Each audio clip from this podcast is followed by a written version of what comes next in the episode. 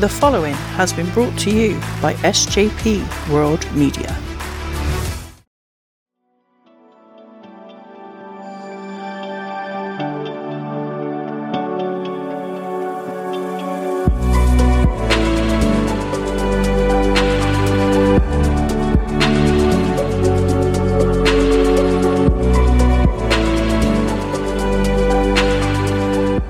And welcome to Safe Place Sessions, brought to you by SJP World Media, an open forum for discussion around mental health. Today I am uh, known as Morty on a lot of shows, well, two shows the Morty and Fitch podcast, which is a bit of a silly comedy show, and also Murder in Mind on SJP World Media.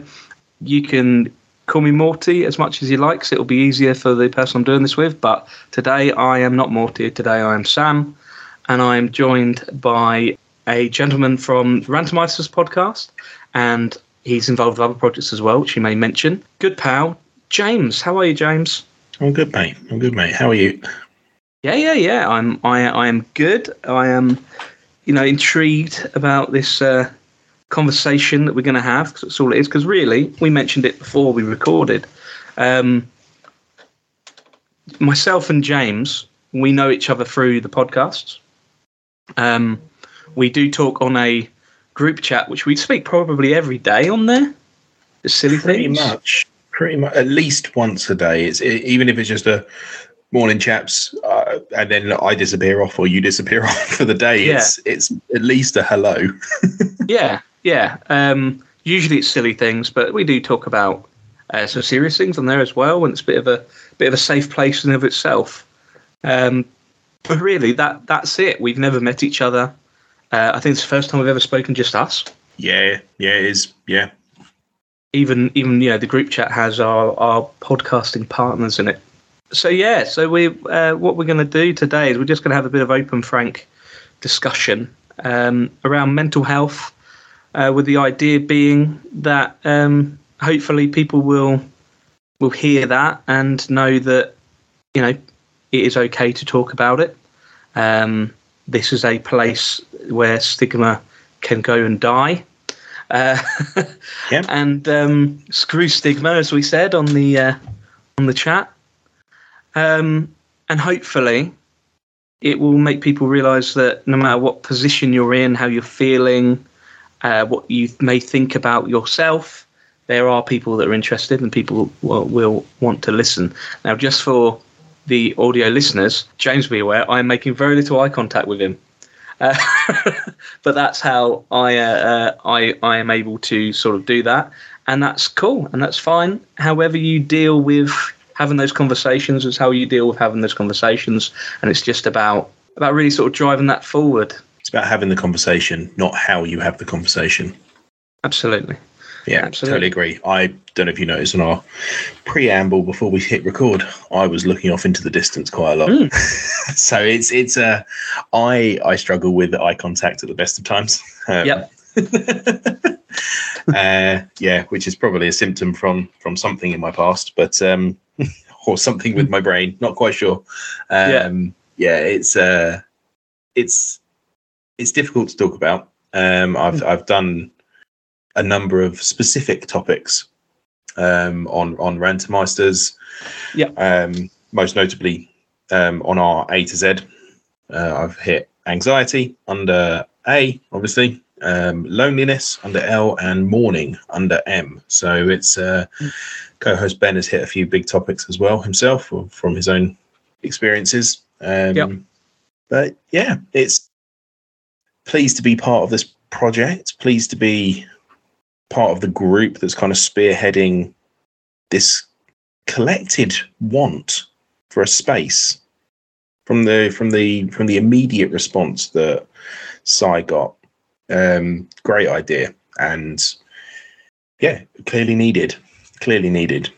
Absolutely, and uh, you know, as, as you will notice from this being myself and James, it's going to be a revolving door, not just of the quote unquote guest, but the host. There's no real host, no real guest, which is just a couple of people having a, an open and frank discussion, really, which will will kind of keep it, you know, f- fresh.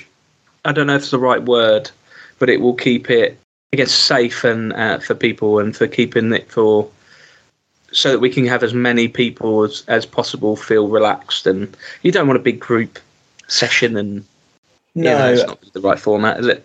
No, and I think I think we will have a roundtable at some point with a Mm. with a group of us. Um, but I think this is more kind of you have the big roundtable, the introductions, and then you break off into your little pairs. You have a chat, and then you come back and you talk about something collectively. And it's it's Mm. it, it's going to be a work in progress. Um, uh, as, as any listeners are probably aware, we have no idea what we're doing. We're not No. qualified in any way, shape, or form. No, I think that's that's that is an important point that you make to make. We are not trained. Uh, we may say things. I think we're both pretty clued up on some stuff, but we may say things that might not be the right uh, terminology, vernacular, or whatever. We're not. We are not trained mental health professionals. We are just a couple of guys With who With you know have our own experiences. yeah. Um, yeah. So I think uh, you know the best thing for us to to do really would be just to have a little bit of a discussion around our kind of experiences with mental health. If you're you're comfortable to sort of go first, is is great. If not, I'm I'm happy to yeah, no, do something. But I know before we uh, before we recorded, you, you know, we started having a conversation. It started flowing pretty well, and then we stopped ourselves. and Went, hang on, Big red button. yeah, yeah, Um, yeah, so I, I'm more than happy to to sort of start and, and sort of going back in in time really to to sort of figure out when I first really became aware of not necessarily my mental health, but just my brain. Um, and and it was certainly as a as a teenager, um, early teenager, possibly even sort of late child, 11, 12, 13, that sort of age range. Um, I realised that I could turn my emotions on and off. Just almost click into survival mode. Um, and if I didn't want to feel something, if I didn't, if I was like, nah, nah, not liking how that's feeling, I would just shut it off. Um, and looking back, there's there's probably a number of reasons that I probably need to explore with a professional about that. um, but I was able to do that through um, attending more funerals than a teenager probably should, um, with with elderly relatives who one of whom I was very very close with, being being my nan, who died when I was uh, ooh, fourteen, closely followed by another death, which uh, I won't go into too much details, but needless to say, was fairly harrowing. Um, and I, I just I just shut down really emotionally, and I just carried on. And that, looking back now with hindsight, that very quickly became my default. Like I was always known at school as like no one could, no one could flap me. No one, no one could uh, worry me. Cool, calm, collected. Had an answer for everything. Pretty quick witted and just made a joke out of everything. Never took anything seriously. Um, looking back, that was just me shutting down and just Hmm. defaulting, just humor. Just give, just make people laugh. It'll make them go away. Um, which, um, yeah, I, I then, I then, I left, I left school at sixteen, um, with with uh, some GCSEs, not many, and uh, went straight into work. Um, and one of the first things that I still think about to this day, actually, is um, I didn't keep in contact with any of my friends from school. Okay. Um, and it's something actually that's been happening recently as well, where I stopped making an effort and no one ever reached out. Hmm. Um, and I know that's going to happen with some people, but this was a group of 15 guys and girls, maybe 20 guys and girls that we were tight. Like every weekend, most days after school, I'd be seeing at least one or two of them. Um, and they just went. And I've, I've sort of hit on the loneliness thing that I mentioned earlier. Mm. Um, and, and I was very, very lonely for a long time. Uh, I ended up sort of getting back in contact with, with one particular friend um, and kind of clung to him, really. Um, we grew up. We kind of grew apart as well, um, but I still clung to him because he was he was like he's my friend kind of thing. Um, went off uh, went off with a girl, had a kid who uh, who um, I love dearly, um, but the the relationship didn't work out. Um, and as that relationship was winding down, um, I had a, a, a friend of mine pass away. Uh, I wasn't enjoying my job, um, and I spiraled downward. I uh, moved back in with my mum after the separation, and this was the first sort of big dip. And the first time I really went, let's just just flick that switch in my brain, see what's going on. Oh, there's an awful lot there that came rushing to the surface, and yeah, moved move move back in to my mum's house, and um, realised fairly quickly that I was not okay. Um, and so I I reached out to people around me with completely negative results. Um, one person actually said, I don't want to hear this when I was Oh, speaking about the big one. Mm. Um, those, those big, really, really bad thoughts. Uh, yeah, one person actually said, I don't want to hear this. I was like, oh, okay, I'll just turn it back off then. I couldn't. It was at that point I realized I can't turn this back off. I, I can't push this back down. It's it's out now. Uh, it's one of those um, sort of coiled snakes in a can. Like that ain't going back in easily. Mm. So I ended up going to the doctors um, on on the advice of my girlfriend or the lady I'd just started seeing, who is now my wife. And uh, yeah, I I was fairly immediately put on antidepressants, Mhm. fairly quickly put on sleeping tablets. So I think at that point, I think I'd slept about three hours in a week. Just couldn't, literally, just could not turn my brain off. It was just noise all the time. Didn't take any time off work, which I probably should have done, but I think I was young and was like, no, I could just push through it. I got the tablets, Mhm. that'll sort it out. And the doctor referred to it as situational depression. Um, the doctor was very good, actually, I will say. And I don't know if that's a that's a medical terminology or if it's an actual type of depression, but he basically said there's too much stuff that's happened in a short space of time. Your brain can't process it. Yeah. And I went, well, that makes complete sense. Absolutely. That's exactly what is going on. And he said the sleeping tablets will help you sleep, allow your brain to do what it needs to do. And the antidepressants will just level you. So you can actually then work through it as well. Right. Um, and that was kind of my first big dip, really. Yeah, it was, a, it was it was very much situational, but it's it's always sort of growing up. So I kept saying there, I could just turn my emotions off. That was I always kind of knew that wasn't wasn't normal. I shouldn't Hmm. be able to do that. But I just kind of went, oh well, it's just who I am. It's just what I can do. So it's useful, kind of. Yeah. um, but yeah, so that's kind of my first first outing into uh, into the world of mental health. You know, I was um, obviously listeners won't know. I was smiling a little bit at the beginning, which it wasn't me being callous. Uh, but there's a lot of the earlier stuff that I completely relate to, Mm. Very much so. Yeah, in terms of things like the the uh, the group of people. I did get to a point where I was always organising things. I was always sorting things. So I thought, you know what, I'm just not gonna bother. I'm not going to message people, and then uh, no one ever messaged me. I was like, okay, I guess I was the problem. Uh, Yeah, it, and but um, it's a bit of a kick in the nads, isn't it? And it's like, okay, It so they only kept me around as admin.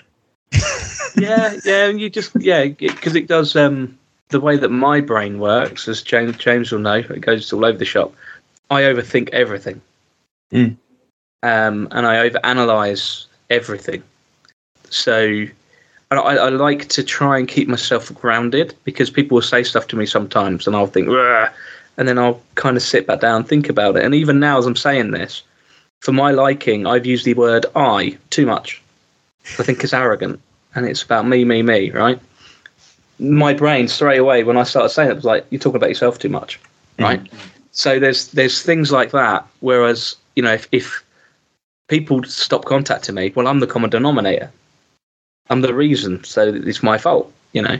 But that's why I was smiling because I I could I could uh, relate to a fair fair bit of that really. Like you said, I think what's interesting is mine and yours experience, although there are some the same. We got different types, if that's the right terminology. Like you said, yours was kind of um, part of it was the fact that you were locking a lot of stuff away. Um, you talk about it as if like a, a switching your emotions on and off. That sounds like a defense mechanism. So really, that mm. is just another way of saying sort of locking stuff away. Really. Yeah, absolutely. Um, I tried to hide things, which is similar, um, because I was made to feel. Oh, that's the right terminology, but I was made to feel like there was something wrong with me mm-hmm. as a child, because there was. But I was diagnosed with ADHD as a child in the 90s, which in the 90s was still, eh, it's not a real thing. It's just bad there parenting. Was, there was a heavy stigma attached to that diagnosis and, it, and a mm-hmm. complete lack of understanding around it. Not just not just in the general public, I would actually say in, in the medical world as well. Mm. I think that it it's only really in the last five or six years, mm-hmm. five to eight years. We'll give them some give them some leeway, um, where that it's become much more commonplace um, of understanding and people mm. going, oh, I do that. yeah, I mean, a lot of the stuff comes out. I go, oh yeah, yeah. And when you look at, you know, sort of, I'm going to sound arrogant again now, but I worked very hard to get to where I am now, and perhaps harder than a lot of people that would have been in my position, if that makes sense. Because I'm not at work, I'm in a good position, but I'm not like, you know, a freaking millionaire, world leader, whatever. But for where I am, I think I had to work a lot harder to get there than other people perhaps in my role because I had to overcome a lot of a lot of those sorts of bits. But my my um one of my parents who who didn't live at home was very very anti it, thought it was all BS. So would tell me that, and if I was misbehaving, I was misbehaving, and that was kind of it. So I grew up feeling that, and also uh, I won't get into the ins and outs of what they are, but my I mentioned it before, and she's fine with that side of it. My mum has a history of mental health. And as a child, I'm going to say something which is going to sound horrible, but as a child, uh, one of my biggest fears, and it's still there, is uh, this is how I once worded to my sister I don't want to be effing mental like my mum. Right? That was like my biggest fear as a kid because I could yep. see parts of my behaviour that I see from her. Mm-hmm. And I don't, I never wanted, and I still don't, it's still one of my fears, but I'd see it differently, obviously. I don't want my kids to view me the way I view my mum in that sense. I yeah. don't want that. It really worries me. Um, so it's you know it's only really been the last couple of years since I had the Tourette's diagnosis.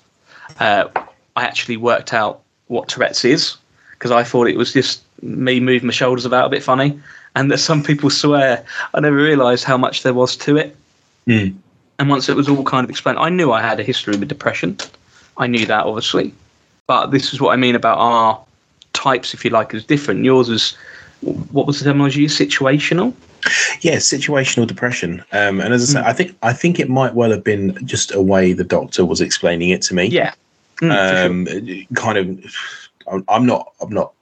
I'm not not intelligent, but uh, I very much felt like he dumbed it down for me because I was I was very much like, oh, I'm fine, I'm fine, I'm here because my girlfriend's made me come um, and, and kind of thing. And yeah. he was like, "So what's going on?" And I told him everything that had been going on, and he went, "Yeah, that's quite a lot. Are you okay?" And I was like, "No, no, I'm not." um, but that's um, really, that's really, that says a lot about you as a person that you were able to say that. Because a lot of people would have gone, I'm all right, you know, I'm dealing, whatever, and would have hit the fact that you in that moment took that step says a lot about your character. Yeah, I think the follow up phrase was, but it doesn't really matter, I'll be fine. so it's, I, I, was cracking open the door, but then very quickly slamming it shut, um, mm. which has always kind of been because it was, it was that kind of sign of weakness. Yeah. Um, and, and growing up, that was not really a thing. Man, um, it, well, as as as a bloke and also just my experience growing up in, in my household. It, it was just Okay. a, it was just kind of a yeah. There was always I was the only boy. Mhm. Um, my parents separated. Um, my mum had a partner who didn't last, and then married my stepdad when I was. They got together when I was seven, married when I was eight, and my parents separated when I was 2 Mhm. So, quite a big chunk of formative years.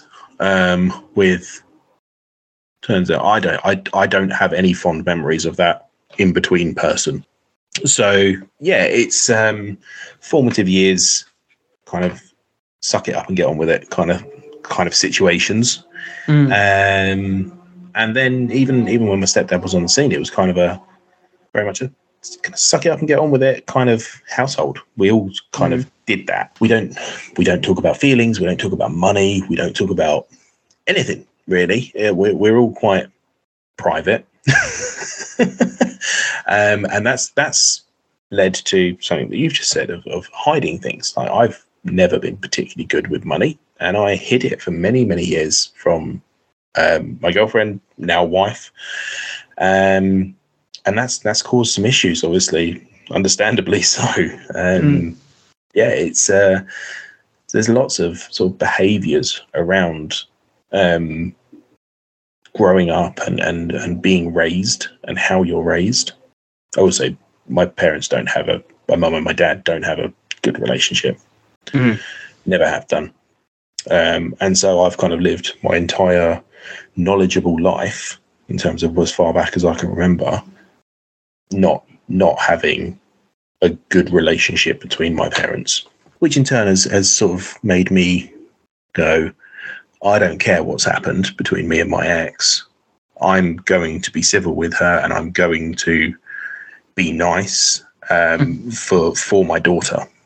Um, and so she will never see me react or, or anything. And and to be fair, there's only been handful of, handful of occasions where there have been sort of proper disagreements and maybe a little bit of raised voice, but never from me. Um, I've just been firm, like, no, this is this is the stance I'm taking. I'm not going to change my mind.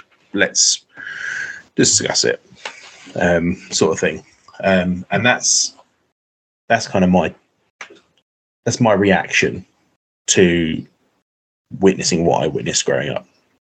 Mm.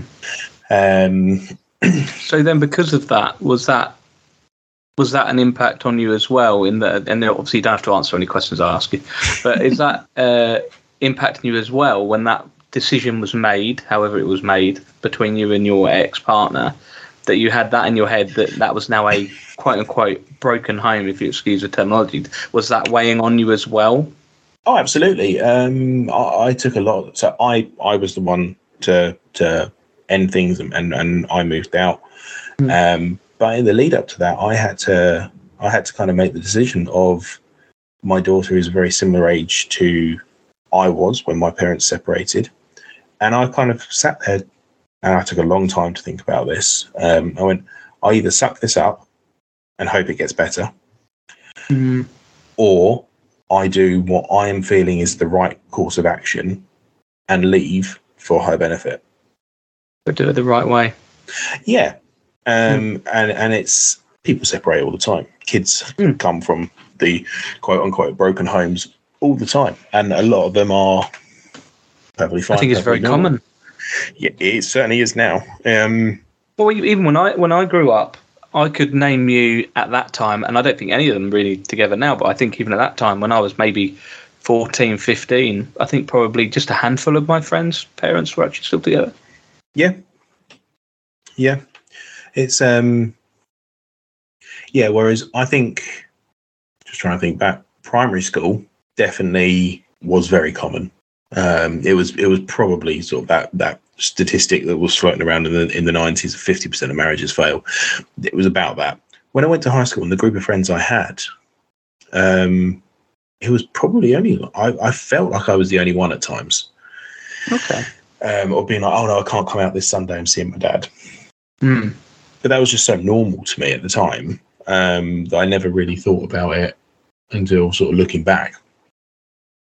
Um, and looking back very recently as well. Uh, yeah, it's uh, yeah, it's. It, I don't. That might have been a factor in them not really following up with me. Um, uh, it could be any number of things. I'm not going to try and second guess people's motivations or thought processes, but it's. I- I've thought about all of that over the years of what what was the reason why was I why was I why was I damaged uh, why was I broken and, and left behind sort of thing um, as you do in those in those sort of darker moments um, Mm. but yeah it's it's just uh it's a weird it's a weird scenario to sort of sit down and think about of why don't people like me because obviously everyone likes to think that they're liked everyone likes to think that they're the good guy uh, the hero of their own story or whatever it is um, Mm. I probably was a bit of a dick at school. I probably was. I I went through some stuff and I didn't know how to handle it, and it would have come out. Whilst I think I'd shut down my emotions, it would have come out somewhere. Mm. So yeah, it's uh, if anyone's listening to this that went to school with me, and I was a dick. Sorry, um, I'm different now. I know I was a dick at school. So I know I was. I think anyone. I've done coming- my apologise, and I ain't apologising to you guys anymore. but I think I think anyone coming out of high school who doesn't think they're a dick is, is a little bit delusional. Every, teenagers I are was dicks. I was a big time. Yeah, I was. I was big time. Yeah, I was horrible. It, it, I was actually having this discussion um, a couple of days ago with a, uh, a friend. Um, that this isn't bullshit. This is this is yeah, absolutely 100 percent truth. I don't remember a lot from high school. Whether No. it's blocked out, whether it's whatever, but I, I don't remember a lot. And people will tell me I did certain things, and I just have to believe them because it is the sort of thing I would have done at that time. Yeah. I remember things like throwing tables, and I remember stuff like this. People will tell me other things, and I'm like, sounds like I could have done that. But I look back at that person that I was as a teenager, and it is a completely different person. Hmm. When when I hear people say people can't change, that irritates me because I know that they can because I did. I'm not being funny. Um, we change via growing. Like, I'm sorry. Are you a toddler for your entire life? My my my. I've got two children that I live with full time now with my wife. I've obviously got uh, an older child that I've spoken about already. Um, I've seen them all grow up. They've all changed. Mm. Like my my kids are were narcissistic little toddlers because that's what toddlers are. Yeah. um, completely self-centered, and and my son has grown into um, a beautifully kind, sensitive boy. Um, and and and my youngest is um, is a three-nager. Uh, she's a Like terror at the moment. Yeah, oh, she's brilliant. She's um, she's just so angry all the time. But um, but yeah, Yeah, I mean, uh, people, like I say, adults that say, "Oh, I'm never going to change for anyone." You're a dick, man. You need to take your what happens and uh, and alter. And, and the, um, you know, there are going to be people in the world that only remember or know me from when I was at school, and they always judge me on that. That's fine. Yeah. I, I've, I'm at peace with it. I, you know, the people that matter, and by that I mean the people that I care about, or the people that I may have hurt or upset in that time um, you know, there is a, a, a person who on our show we called him Jose. Um, and Jose is exactly the same age as me on the day, exactly the same. And at school, I I was heavily bullied at school, uh, and it's not. It, this isn't a, yeah, and it's not. This isn't an excuse. I was heavily bullied at school, and I used to lash out at Jose. I was horrible to Jose. I would call him all sorts of names that would get me on all kinds of different lists these days, I'm sure. Uh, I used to start fights with him because I knew that he would react and that I could win. Um, I was horrible. I was awful. Um, and that was me. I was being lashed out at, so then I was lashing out, and it's not an excuse. Uh, it was wrong. It is what happened. Um, I would But- go as far as saying I bullied him. but it is what happens, isn't it? You you see it time and time again. If you look into sort of the the bully psyche, Mm.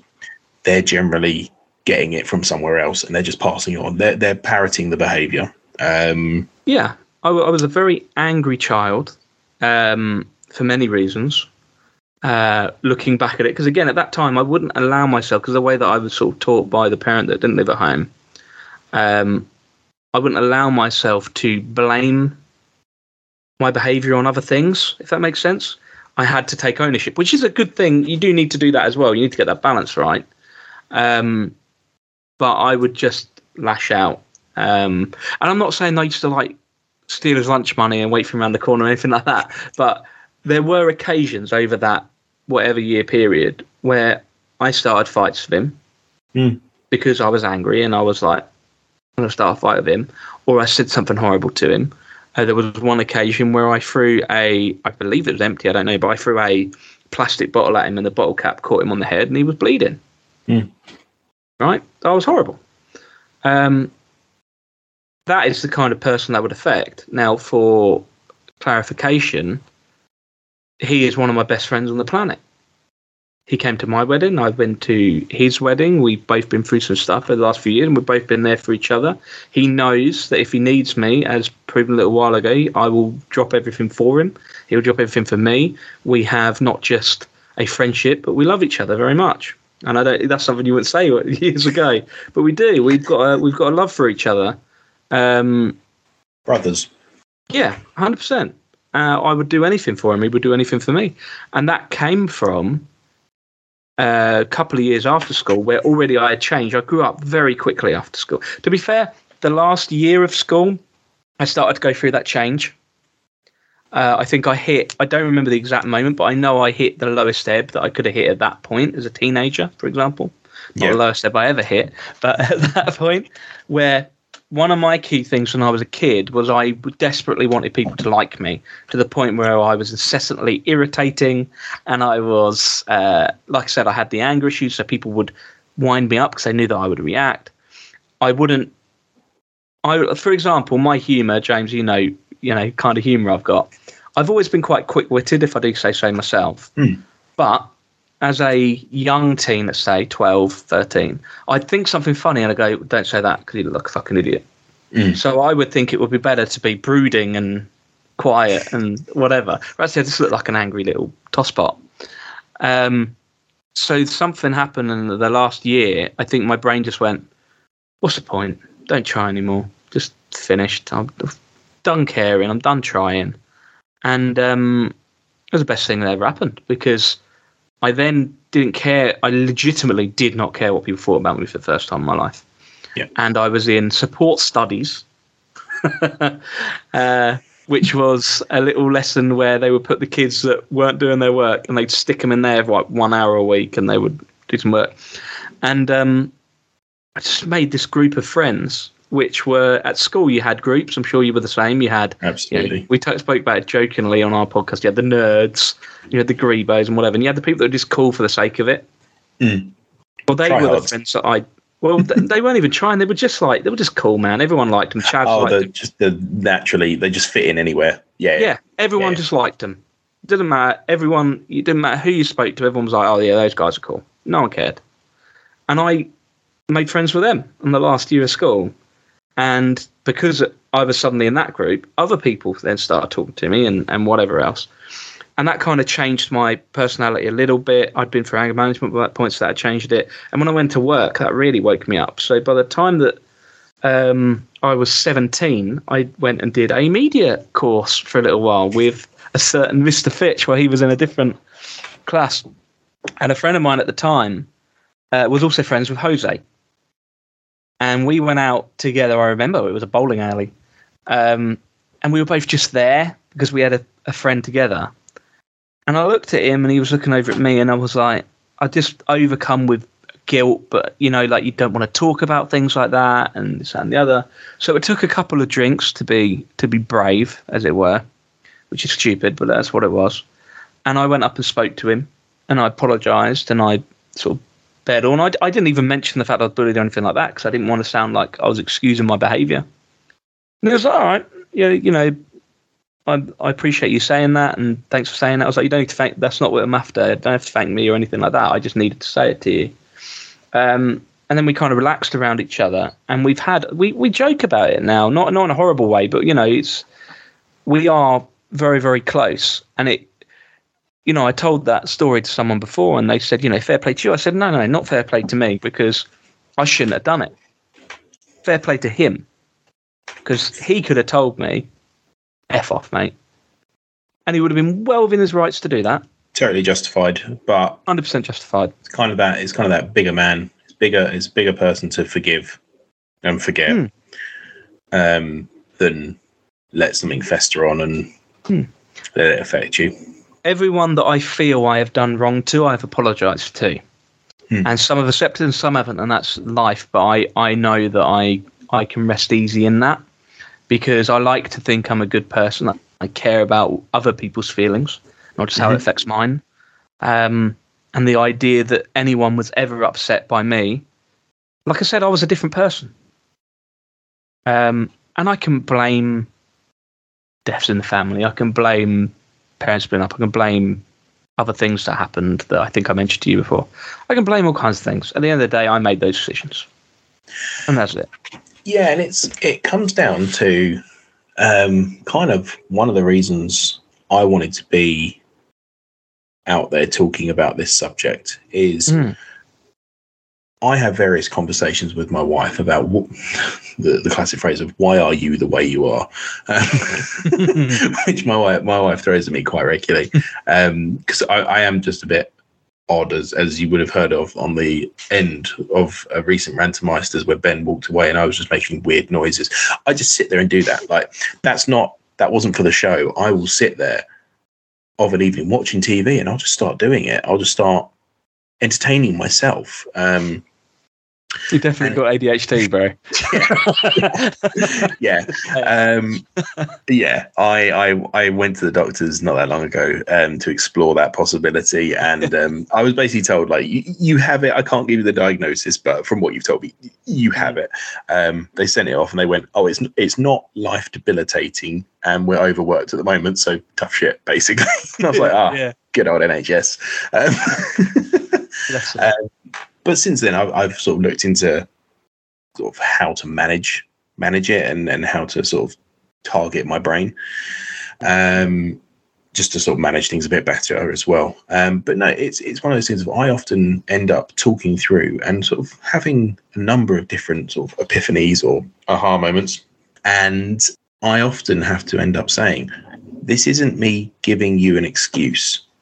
This is me just figuring it out." Mm. I'm not excusing my behavior or what I've done wrong or the stances I've taken. I'm just looking for meaning Mm. um, and, and trying to understand why I behaved that way and why I think this way so I can not do it again. Um, and it's that thing of, of it's not an excuse, but it's a reason. Is is always been quite a big thing for me it's all about trying to figure out why you are the way you are. I'm very much speaking about myself here. Um, why I am the way I am, why I do the things I do, and how can I take those little steps and make those little changes to completely change the course of my life. Um, and a lot of pressure on yourself with that, though. You are. You're putting a lot of pressure on yourself with that. Yeah, yeah, but you know what? I I've always I've my mum actually bought me a t-shirt when I was a teenager, which just had written across the front of it, destined for greatness but pacing myself. Um and I sort of laughed about it, but then as I was growing up, like I didn't try hard. I left school, I went into um a sales job. I stayed in that sales job for 12 years and then went into the profession I now do. And I'm now doing a university degree um, to further that career. Um, and since since me and my wife got married, um, we went on our honeymoon and came back and I started my current job. So I had a complete career change, still in the same industry, but complete career change and I was like, no, this is it. This is this is my chance to rectify the wrongs in my attitude um, and my work ethic. Um, and I just don't think I really had the headspace prior to that. I was always thinking, thinking but not thinking. I was kind of paralyzed with thought. Um, and so I just never really focused on anything because I could coast by. I've, I'd always managed to coast by. Um, but since since then, I've bought two properties with my wife, had another two children.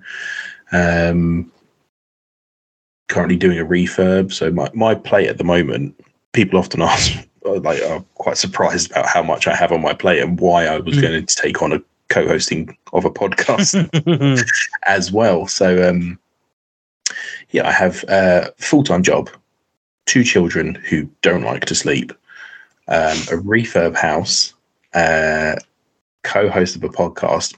I've just taken on an allotment, um, and um, and and still seeing and being an impact in in my older daughter's life, which involves traveling up to Yorkshire or meeting halfway to collect her and drop her back off a few days later or whatever it may be. Um, and and yeah, people are just like, you are you are busy. And I'm just like, yeah, it's a good job I don't sleep. um, Surprising amount of energy drinks you drink. Well, precisely. I do, I have found that after recording, because we normally recording, we normally start recording around about now, mm. um, which is uh, I, I, that's when I crack open the first energy energy drink, and it's just like I'm then sat there at one a.m. going, no wonder I can't bloody sleep. Yeah, but I'm so right. productive. I, I'm, I'm either super productive or I sit there and I procrastinate. Mm. But I had to give myself a kick recently with um with my uni course. It's all done on coursework, mm-hmm. and because I've been in the industry for best part 20 years at this point in time um, and in the actual job which my degree is in for the last seven years it, it's it's felt a little bit like a box ticking exercise it's kind of teaching me to suck eggs a little bit because I've obviously started in year one, which is this is the intro to what what I do, um, mm-hmm. and I it almost became a bit of a game of how late could I leave starting my coursework and still pass. uh, and then I turned around two pieces of coursework in four days, like start to finish. wow. Um, and I passed by four marks on on the second one, and that was the wake up call. was like that was a little bit too close, mm-hmm. and so I gave myself a week on each. And I was like, right, okay, the week a week is probably going to be the sweet spot, and I'll back up to my normal level of scores. Um, but it's it's weird, sort of. My brain keeps throwing me curveballs of how I deal with things Mm-hmm. And it takes me a little while to fall into what I'm doing. Like my wife jokingly sort of went, Oh, the, the flower beds need weeding a couple of months ago. And she was like, Oh, James, can you um you just pull out those couple of things there? Pull out the brambles. Next thing she knows, it's three hours later and I've weeded the whole bed because I hope I hyper fixated on it. And she was like, mm-hmm. "Oh yeah, I'm just utilizing your ADHD brain." and but it benefits me, so I don't mind it. yeah, yeah, that, that that is a part of it because, um, like I said to you earlier, I'm very obsessive. Mm. Um, really, and and uh, I think I told you before when I before I got married, I decided I needed to lose weight. I told you this. No, no, you haven't. Uh, I decided I needed to lose weight. I've always had an issue with my weight. It's it's up more than it is down. Um, my mum is anorexic, mm-hmm. as part of her mental health history. So she's always had a relationship with food. Um, so when we were growing up, everything well, she couldn't cook anyway, bless her, but she, she can't cook. Um, but everything was like she'd be going, "Oh, you're getting that, or you're this, or you're that," and she'd try and put you on diets. I was put on a specialist diet when I was eight, I think, or 9 mm-hmm. uh, because she wanted to see if certain foods made me hyperactive, and also whatever. And I was quite skinny then. So literally, she cut everything out of my diet apart from rice cakes, pineapple juice, and goat's cheese. That was it. An eight year old. And then one by one, introduced bits into my diet. And then wonder why I got fat when I was able to study and stuff. So I've, I've always had a bit of an issue with it. Um, and we were getting nearer and nearer to the wedding, and I looked in the mirror, as you sometimes do, and you go, oh, God, fucking stay here. Sorry for swearing. I don't know if we're doing that on here. Freaking, if we're not, Si. we are now. yeah. Freaking uh, fat so and so, whatever. And um, I was like, right, I'm going to diet. I need to lose weight. And I obsessed with it uh, to the point where I was weighing myself twice a day and if by the end of the day I did not see anything, any improvement, I was very, very angry with myself. Mm. I lost three stone in a month. Jesus Christ. I was told by someone that's impossible. Uh, it wasn't impossible because did it. Shouldn't have done it, but I did it. Gonna say, I bet you. Um, I love when people say stuff like that. Well, I, I felt great at the time. I felt fantastic. My uh, you know, mental health wise, I felt bloody brilliant. Mm. But uh, looking back, I don't look quite right. Mm. Um, and I, am I'm not saying I got down to like seven stone or anything. I'd be glad. I think I was 15 something. I got down to 11 stone or something. In the end, like that was the final point that I reached.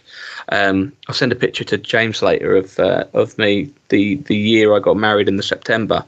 I got married in the in the June, to so James can see. Um, did I? I think it didn't suit me.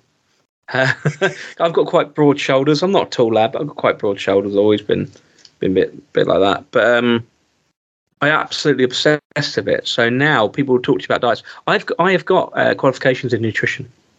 I know what you're supposed to do. Yeah. I can't do it. Mm. And that's not me like make people say no such words can't. It's not healthy for me to do it. And I actually said this to my wife the other day. My wife can't help not do that. Um, it's, just, it's, just, I, it's, like a tick, isn't it? It's just yeah, it is. Um, I yeah, I've not been in a great place recently, as I've said to James. And usually, unfortunately, when I am in that bout, as we call it, uh, that's when I I am very self-loathing, etc. And one of those things, obviously, would be weight. Mm-hmm. So I go, I'm going to diet. And it's always at that point when I decide I'm going to do it.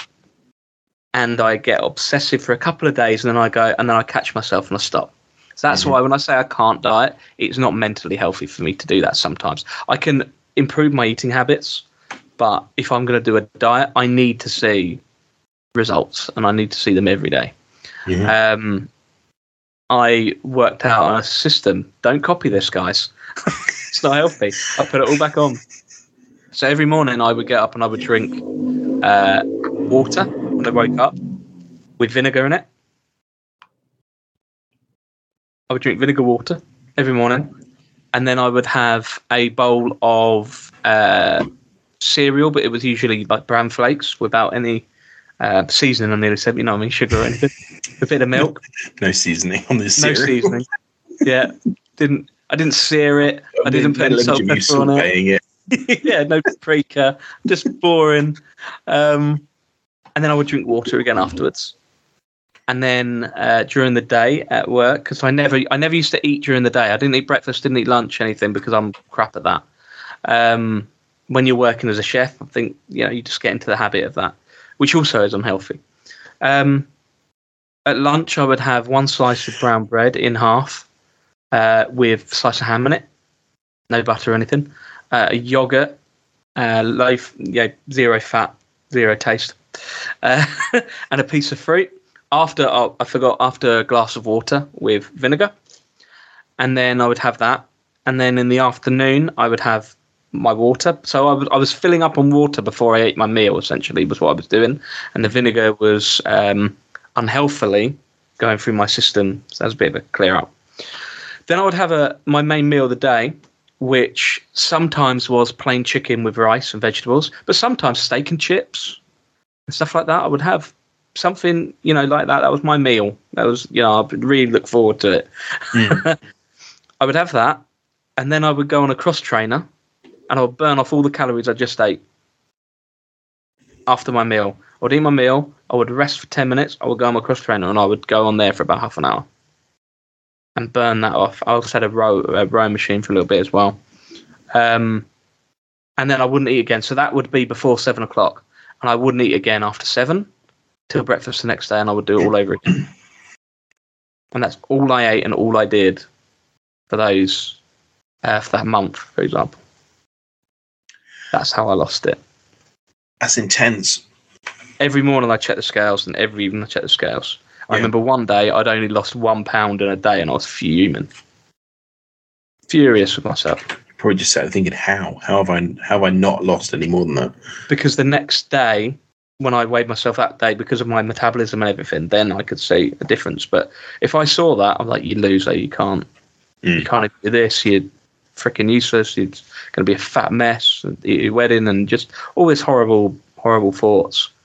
Um, I don't know how I got onto that, but but but you know, and it's like earlier on I mentioned about the uh, the way my brain works. I'm sitting here now thinking everyone's going to think I'm a horrible person because I bullied this lad.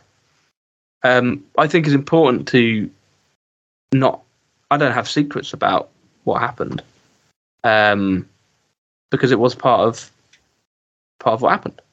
Um, but you know, I think we are sometimes our own worst enemies with with worrying about things like that.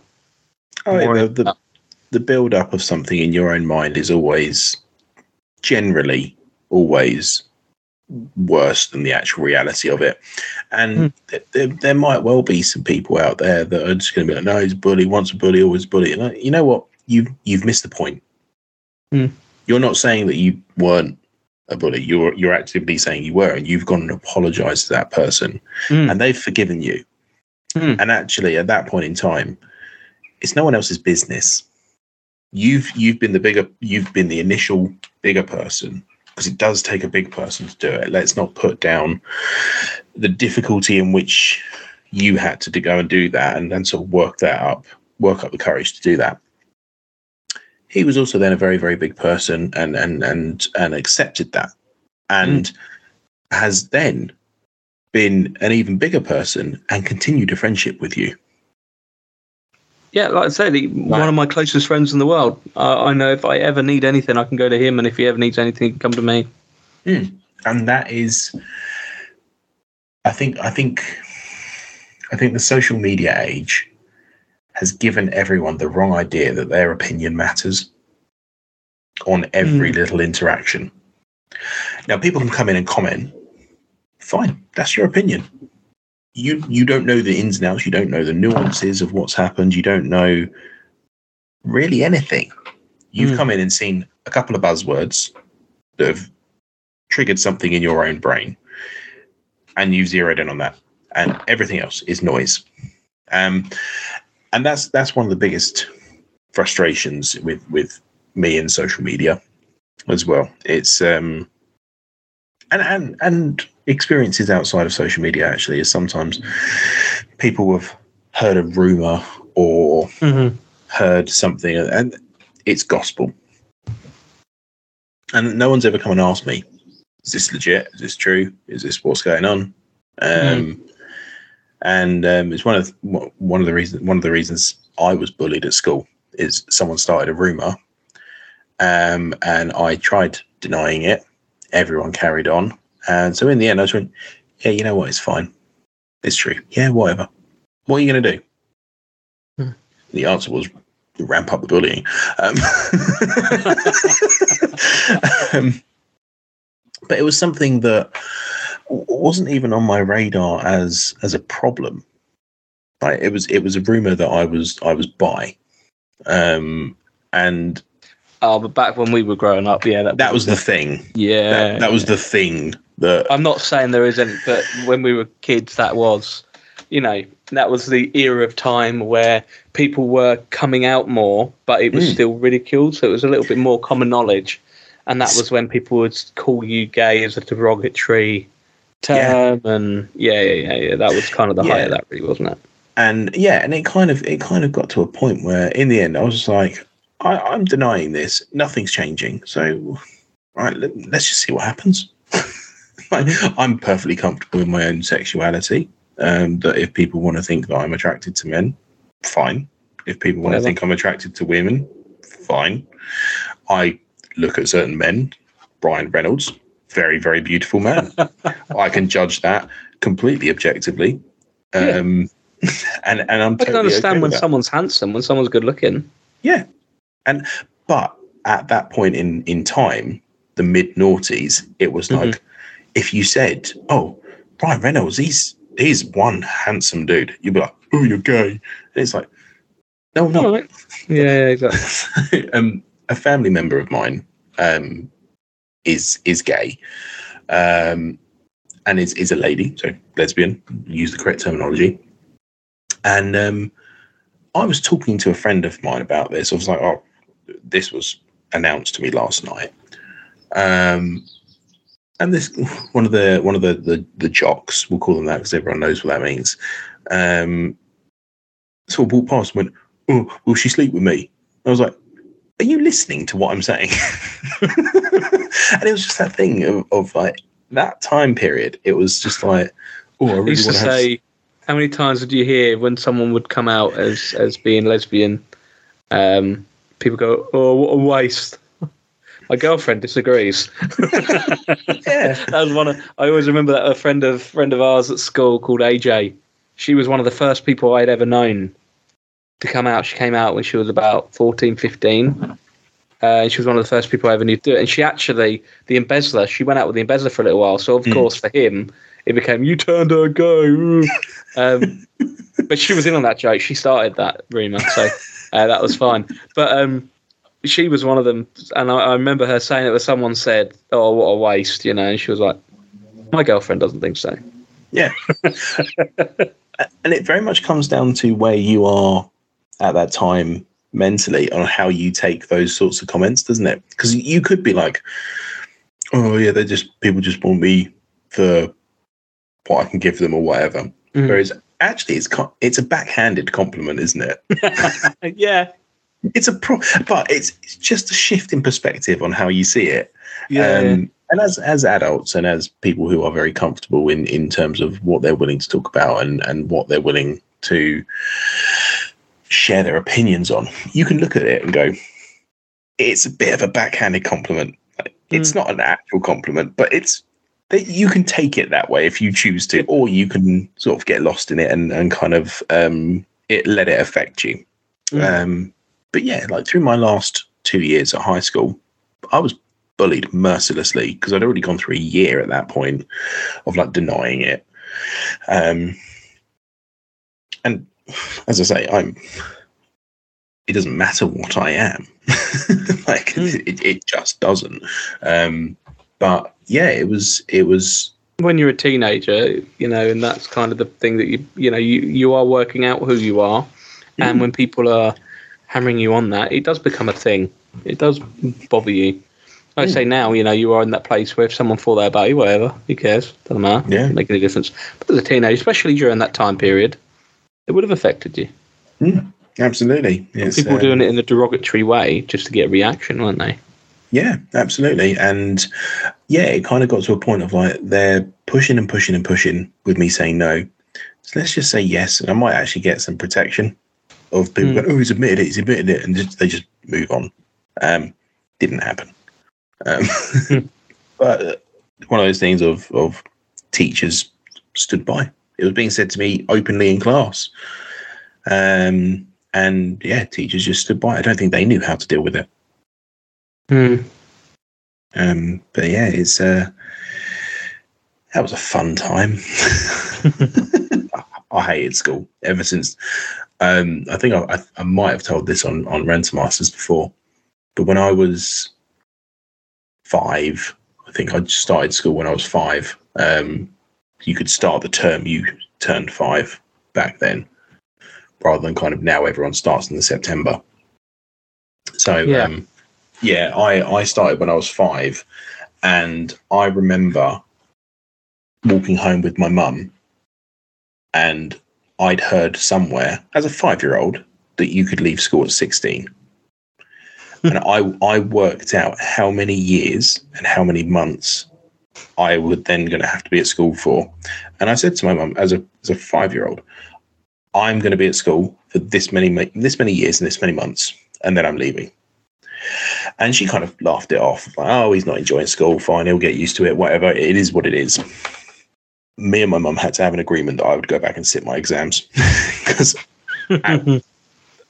as I turned 16, I went, I'm See not ya. going back. Yeah, I went, I'm, I'm, I'm not going back. I remember the deal. yeah. Yeah, yeah, I remember that statement. Uh, but that statement, that kind of is an insight into how much I hated school. Um, I, as a five-year-old, I was like, "When can I get out of here?" and that didn't change at any at any of the eleven years I was at school. It's it's it's such it's an interesting thing. I'm not I'm not what I'm about to say. I don't mean negatively to anyone that doesn't have kids or anything like that. I don't want it to come across that way. But it's one of those things about when you have kids, that your perspective changes massively in a lot of ways. I think, Mm. but I think even retroactively looking at your own not just behaviour but experiences as a child. You know, my kids at the moment, my youngest especially, love school and I don't want that to change. I want them to have positive experiences. Now, there was an issue a little while ago, which I think I shared with you with my eldest, where she came home with an injury, Mm. which she had said at school was an accident. When she got home, she told us it wasn't, and it was a bigger boy that did it. And it just filled my body with this horrible, horrible feeling, Mm. uh, which I didn't want to affect her because I don't want her to not then enjoy school or whatever. And, and she's been doing fine since. Um, but it's really interesting, I think, when you, when you have kids, how that kind of shapes your your view of what how you were at school or how you you, you ex- existed, and and understanding maybe, you know, my relationship with my parents is is rocky, let's say, um, and similar situation to you. They split when I was I was three. They were similar Hmm. similar age. Um, but I can kind of respect and understand sometimes that the way that I am or the way I've behaved in the past or whatever it may be, how that would affect them. Because if my daughters said or felt the way that I feel about them, I'll be devastated. I'm not sure that a certain member of my family would be devastated if they knew I felt that way, because they do know I feel that way, and I don't think they care. Uh, but I, I think on one hand, it maybe makes me a a worse parent in the sense of for myself, for my mental well-being. Yeah. But I think it makes me a better parent because I'm determined. Like, like I love you. Right. I'm not saying that to you, James, although I do. Uh, I It's like, like I love you, turn. it's like I love you. Um, my mum didn't say that for many, many years, just because of her mental health. Again, I'm not going to go too much, but she didn't. And my father never said it until I got married, basically. Um, and with my sisters, he also didn't when they were growing up, and they were always fighting for that. And again, not not too much, but they were always fighting for that. I tell my kids I love them every day, several times.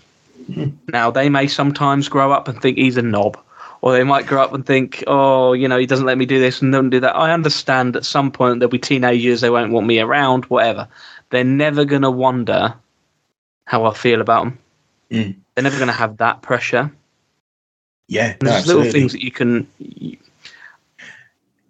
just using that experience for positive thing. And again, I'm not saying that people that don't have kids don't self-reflect and grow or anything like. that. I'm not saying that. But having kids is is a when people say it changes the way you are.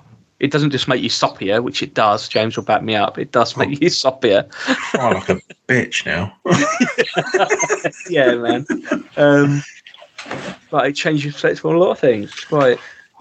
It does, and I, I think I, I think you've hit the nail on the head there quite well. It's it's um, having kids really highlights how you were raised, Mm. and that is either a good thing or a bad thing, or somewhere in between, somewhere on that spectrum. And it's yeah, there are. I I remember growing up, both my parents, both my step parents, both my parents remarried, um, all four of them smoked heavily Mm.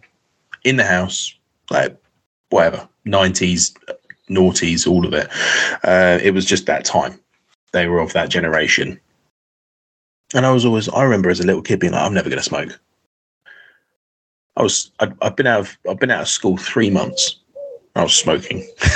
Mm-hmm. um, and I smoked then for twelve years, and I I then moved on to vaping as a method of of quitting. Um, and and I'm five five years nicotine free now. Right.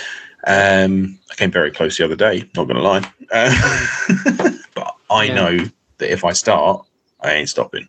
Mm. Um, so I just don't start. Um, because I did Yeah. enjoy it.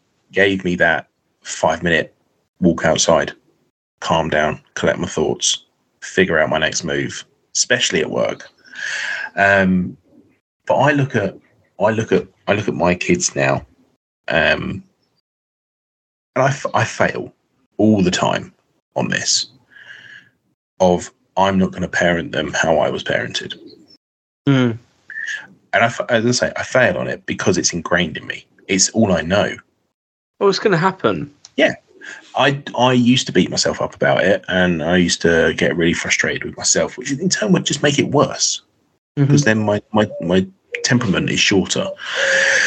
Uh, my fuse is shorter with them, and it's. I'm now at getting to a point where I've had some very very difficult conversations with my wife about my brain and and my experiences, um, and I would like to think we're sort of coming through some of the more tougher times with the kids. Um, Mm. certainly feeling that way. Um, and um, I realised that I hadn't fully stopped, but I'd I'd slowed down telling them I loved them. It was just kind of a casual "love you guys," and I'm yeah, out the door. Like you say, you're out doing all these hundreds of Yeah. things and in and out. Yeah. yeah, and I was just kind of in survival mode. Whereas now I've kind of slowed down a bit and gone like, you know, you know, you know, I'll get the next one. I'm ten minutes late to a lecture, no one cares. Like- my grades are what matters, It was. Sorry, go on.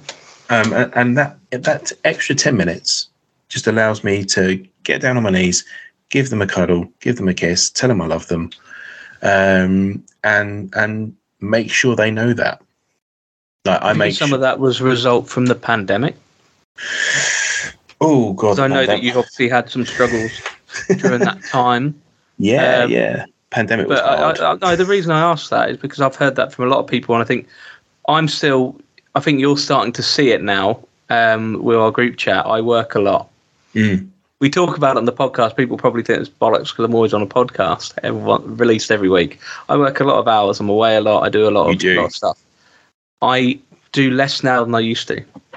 Jesus. Um, Jesus. yeah, I do. Um, because occasionally I will tell you that I'm working, let's say, an hour from home or whatever, and I've taken the kids to school.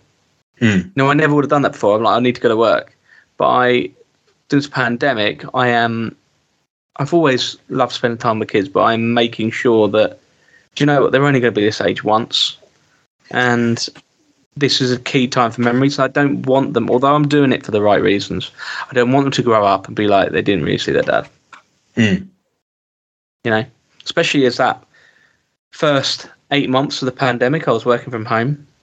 Um, so that's what I do think that's why we've got such a good relationship in the fact they, they absolutely adore me, Hmm. um, which they do, and that's not bit, but they do. My wife, my wife, she um, if she if she comes home from work, they go, "Mummy," and they give her a hug and a kiss, and off they trot. When I get home from work, it's "Daddy, Daddy, Daddy, Daddy, Daddy, Daddy, Daddy," and they just don't leave me alone. Yeah. So I try and do as much as I can at work, so that when I'm at home, you know, I don't have to when they go to sleep. But it's lovely. I'm not I'm not moaning about it. But um, that kind of changed the way that I approached work a little bit. So that's why I ask you if if that had changed your approach a little bit. Yeah, so my my approach to work changed completely because I was completely office based, and now we were starting to move to a more hybrid system. They called it agile where I was, um, but yeah, it's a hybrid working system where they basically changed our working contract. We they've removed our base, our base office, and we could we were um, we basically nomads. It's Remote works. remote workers, but we could go and drop in anywhere. We could work in a Starbucks. We could work in a corporate office. We could work from home. Didn't matter. Hmm. Um, and and and the pandemic kind of well, the pandemic shut up all the naysayers basically. We're going, oh, I can't possibly do my work from home. Well, now you are. so it's um, and since then I I am certainly a much more active role in my kid's life. Um, the, so prime example is is um, for the last few days, my wife has thrown her back out, mm. um, and like it, it's felt like I've picked up four times the amount of work in the house, um, just because she's not able to. And there's no there's no sort of um, woe me, I've got to do all this extra stuff, or the, and there's no oh look at me, I'm doing all this stuff. It's just just get on with it. Um, but it involves taking my daughter to nursery, which is in the next town over, um, getting back in time to then walk my son to school, um, and then finishing work and then starting work. And that's by nine. It's not a problem. Um, but it's then leaving at three o'clock to go and get him, mm. coming back and just working in the lounge or in the garden with him around playing. Um, and then it's going to get my daughter from nursery quarter to five, um, sorting out a dinner, which, to be honest, my wife does the food shopping, my wife does the majority of the cooking. She's 100% remote and has always kind of preferred to do that. We have we have pink and blue jobs in our house, um, but it's all done on preference rather than what like the gender norms um, or the gender stereotypes, I should say. Um, so yeah, we, we sort of refer to them as pink and blue jobs, but it's sort of very tongue in cheek. Um, yeah. And, be careful how you pronounce blue jobs. well, sometimes. um, but yeah, and, and, this week I've kind of just picked up, I've picked up what she's had to put down, um, and I am wrecked. and I'm still not sleeping because I'm still drinking Red Bull. Um, yeah. yeah. Um, but yeah, and it's, it's, but it's then, I, I'm enjoying it as well because actually I've, I've been, my kids have been coming to me more, even though I'm about, um, they are naturally more inclined to, to my wife because I've always been like, I'm working, I'm working from home, especially with my yeah. daughter well, my daughter was four weeks old when we went into lockdown. Wow, I didn't realize it. so she's she's known nothing other than that. No. And so it's like, Daddy's on a call. She leaves me alone. And mm-hmm. if she mm-hmm. sees me at my laptop, she leaves me alone mostly. Um, um, I do get the odd meeting where they join in and they just sit on yeah. my lap, and it's just like, well, you know what? We're People all hard working. Yeah. Yeah. And if they don't like it, then they can log off. I think everyone's pretty much pretty much cool with that sort of stuff. I think it's it's you that thinks it's an issue.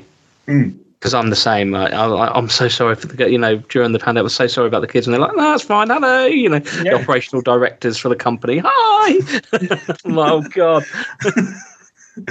yeah, um, and it's like my, my, daughter will walk up now and be like, "I've done a poo," as as only kids can. Um, yeah, I've got I've got a list of I've got a list on my phone of um, things I never thought I would say. Okay. And it's I'll I'll I'll, I'll send you some snapshots of it off air, but it's just it's things like, "Can you please get out the bongo?" and it's just looking at so we are we don't we're not a particularly strict household. We have we have rules, but we we're not like it's not militant, far from it. And I've often referred to my kids as somewhat feral, because um, they both they both got sent to a um, a forest nursery, where oh right from the age of three they go to the mm. forest and they use a bow saw, they start fires, they start all all supervised. no, no, just uh, just because I'd never heard of that until mm. my podcast partner Fitch talked about his son going to one. Yeah, his son went to one as well. Yeah, yeah. Because, I never heard about it. No, and because my son is older, um, and the industry my wife is in, she knows a lot about child development, um, mm. and so she was like, boys in general learn better through mm. hands-on learning, doing, yeah, doing rather than sitting and parroting. Um, and so obviously we sent one, so we have to send the other. Mm. Um, and and they both they both absolutely love it. And my son's primary school actually has um, a forest element to it, but it's it's brand new. It's only a couple of years old, and they're still sort of integrating the children into it. Um, but it's my son's class next term. Um, sorry, this term, um, and they're just about to start the introduction to it. And he's going to walk in there, and he's going to be like, "Boom, I'm home." Like yeah, he comes home and he's Uh. straight out, straight out in the garden.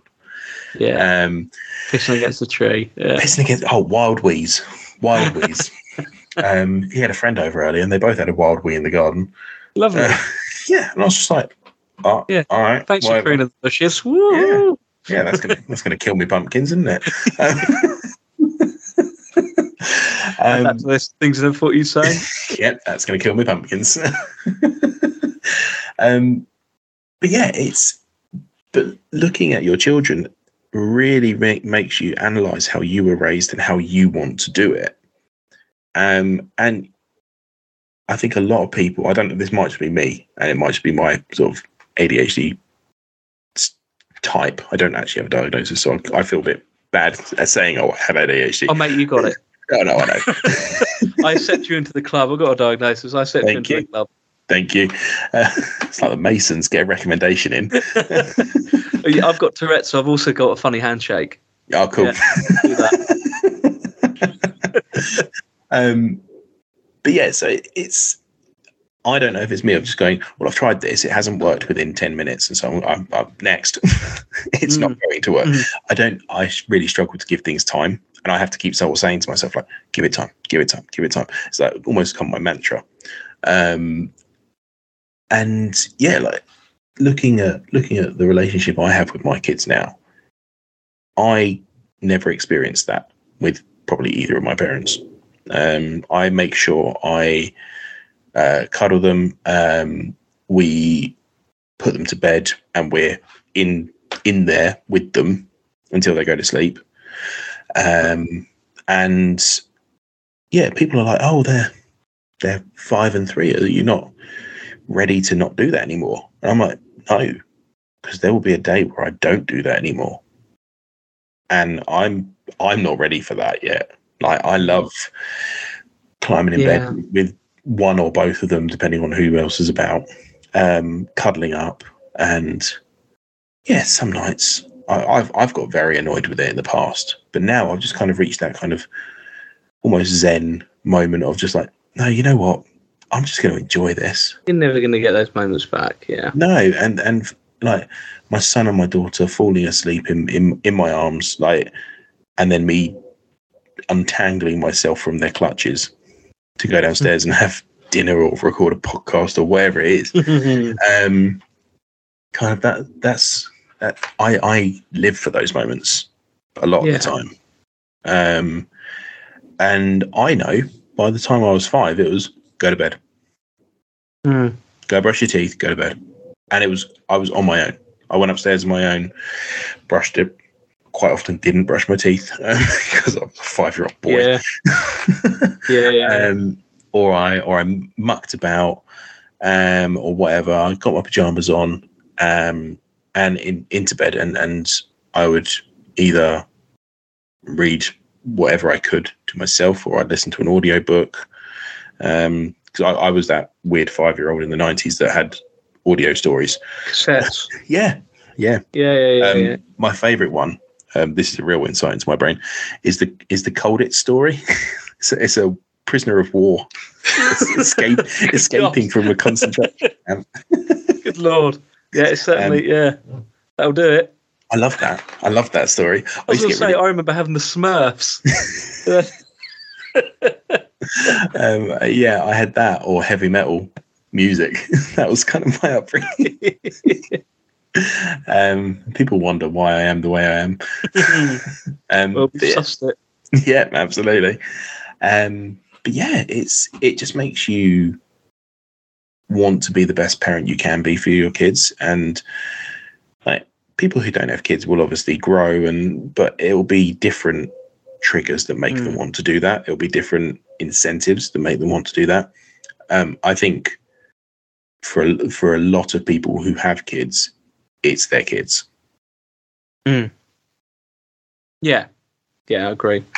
Um, just you know how your how your brain deals with it, I suppose. Because like I say, my, my one of my traits really is I want to be I want to be a good dad. Mhm. Uh, but I put too much pressure on myself to do it. Like everything has to be perfect. If I'm going to take them somewhere, I want them to enjoy it. And if they're not enjoying it, it's like it failed. I get absolutely obsessive fault with it, and it's my thing. fault. Yeah, Yeah. and it, it's like Yeah. like you know I stay away sometimes at work. You know, um, I'm okay for a night. Two is my limit, really. Tomorrow night is not going to be good Yeah. because Yeah. then I start feeling like I'm away too long. Um, And- I felt that exactly the same way. I was I, I went up north to see my my, my oldest, um, and I was away from home for two nights.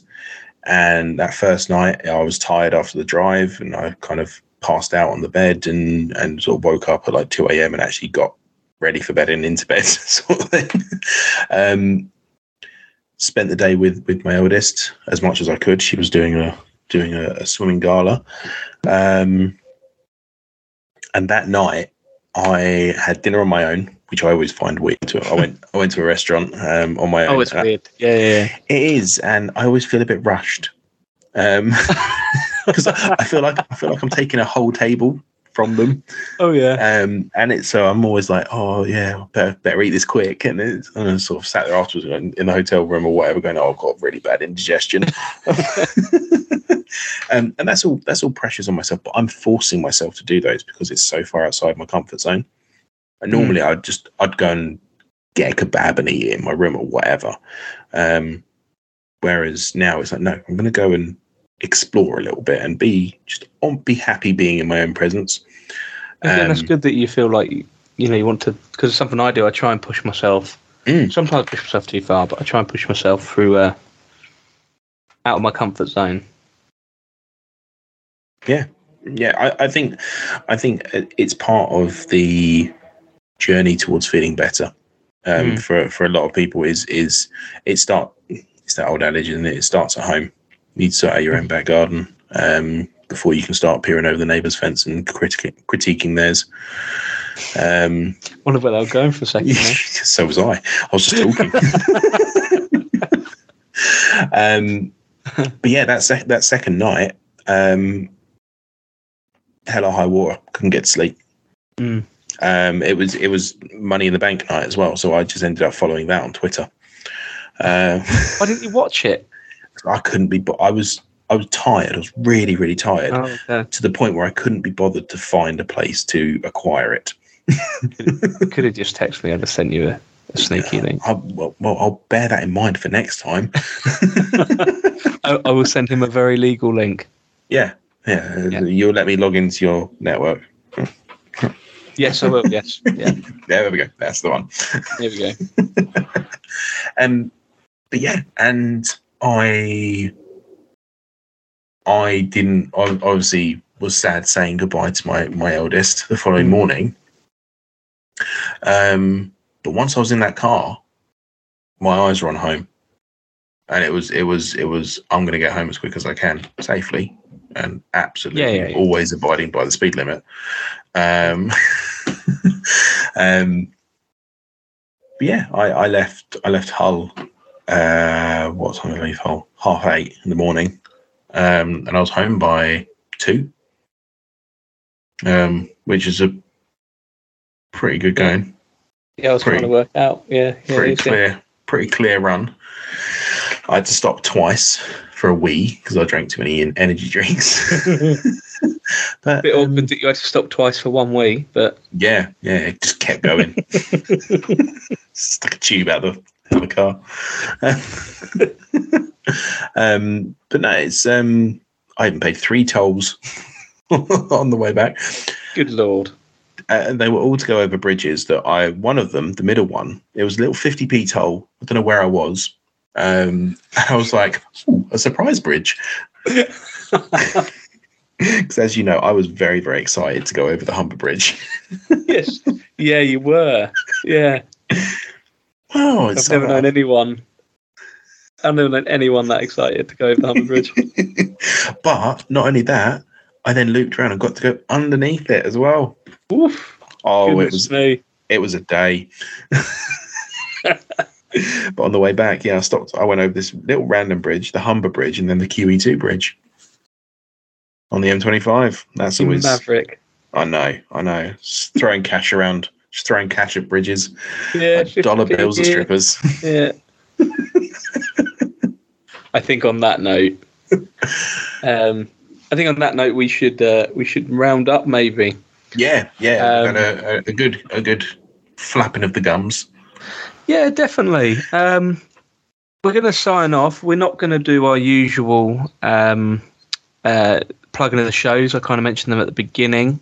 Um, if you want to check out stuff that we are involved in, then you know when SJP World Media and when the um, Safe Place Sessions uh, Twitter account um, share this, we'll obviously be tagged, so you can check that out on Twitter. But I don't think it's right for us to sort of plug those. But if you do want, you know, Rantermeisters and on my show uh, that I'm on, um, they are escapism, just a bit of fun. So if you do Yeah, want that, absolutely. go and check them out. But most importantly, and more importantly, is thank you, James, for Thank you. having a chat with me, Thank and thanks to everyone uh, listening.